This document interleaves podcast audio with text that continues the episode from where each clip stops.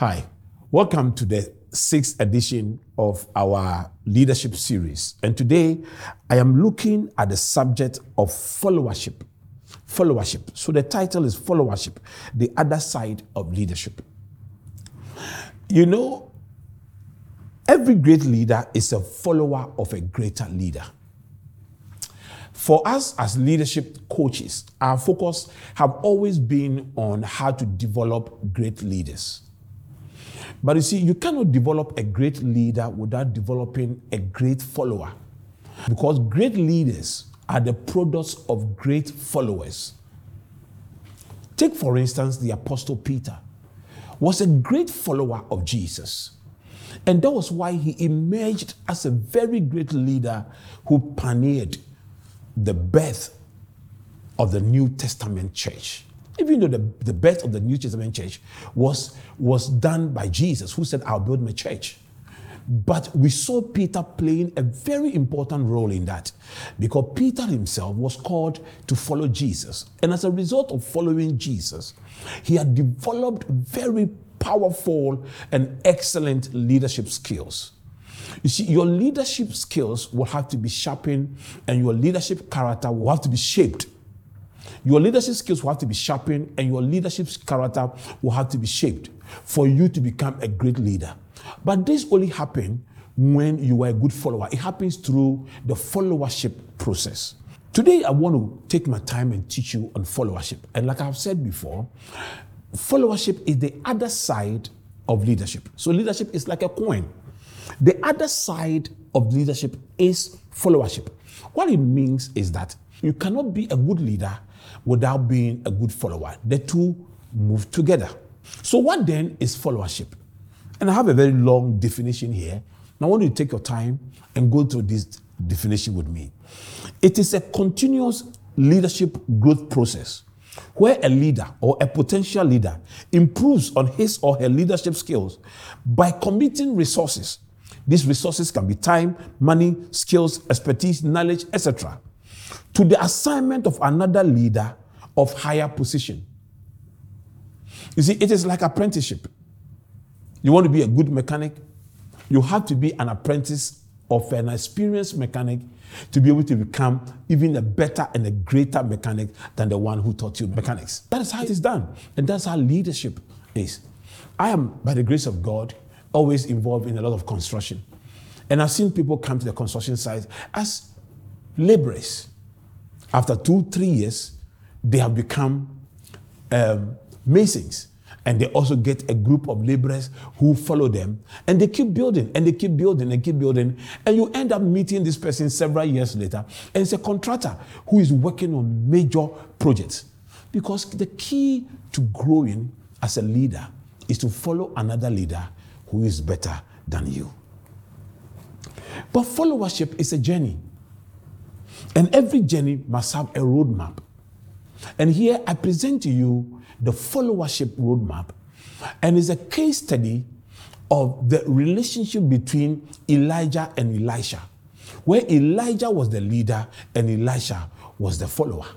Now, this roadmap is taken from 2 Kings chapter 2, from the verse 1 to the verse 14. Take your time and study this scripture, and you will learn a lot of things backed by this roadmap that I want to share with you right now. So, Elijah was a great prophet of God. And Elisha wanted to learn from this great prophet of God. So he started a journey with him. And this journey gives us a followership roadmap. Their journey started from a place called Gilgal. If we read 2 Kings chapter 2 from verse 1 to 14, from a place called Gilgal. What is significant about Gilgal? Now, Gilgal, according to Joshua chapter 5, was a place where God instructed the Jews to circumcise themselves. In other words, to cut a foreskin of the male private part or the male genitalia, where they circumcised themselves. Gilgal was a place of circumcision. So, a followership journey Going by what happened between Elijah and Elisha, the followership journey must always begin from Gilgal, a place of circumcision. But hey, circumcision has gone just beyond just cutting the foreskin of the male genitalia. It now goes to the heart, where the Bible commands us not to just circumcise our foreskin, but to circumcise the heart. In Ezekiel 36 and the verse 26, the Bible talks about another form of circumcision where God takes your heart of stone and give you the heart of flesh. In other words, to be able to follow genuinely, you need a, a circumcised heart. The content of your heart will determine the character of a follower. The content of your heart determines the character of a follower. For you to be a loyal follower, because followership is a Herculean task. To be able to do that, your heart must be right. Your heart must be right. So, as a leader watching now, you need to follow another leader. As a leader, those who are following you, you must also determine the content of their heart. And you must also determine the content of your heart as you follow other leaders. From Gilgal, the next place in the followership journey is Bethel. Bethel is the place of encounter. You remember in Genesis 28, is the story of Jacob having an encounter with God that actually changed his life. In the case of Elijah and Elisha, the next place they left and went after Gilgal was Bethel, a place of encounter.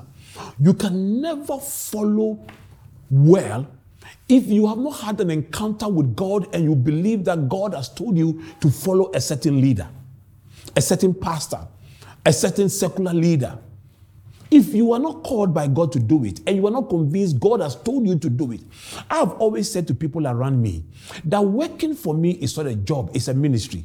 God should have told you, go and work for this man. Or you came looking for a job, but starting the job, God would have told you this is a ministry. Without having that understanding, you cannot follow faithfully. You need encounters with God. God must speak to you about your followership desires. The next place Elijah and Elisha went was Jericho. Jericho has a special place in the Bible. In Joshua chapter 6, Jericho is the place where God gave some very strange instructions. These people, the group of people led by Joshua, the Israelites led by Joshua, have crossed the Red Sea. They have conquered nations. They have conquered even the almighty Pharaoh in Egypt. Now they get to Jericho, and now God says to them, Go around the walls of Jericho seven days. And on the seventh day, seven times.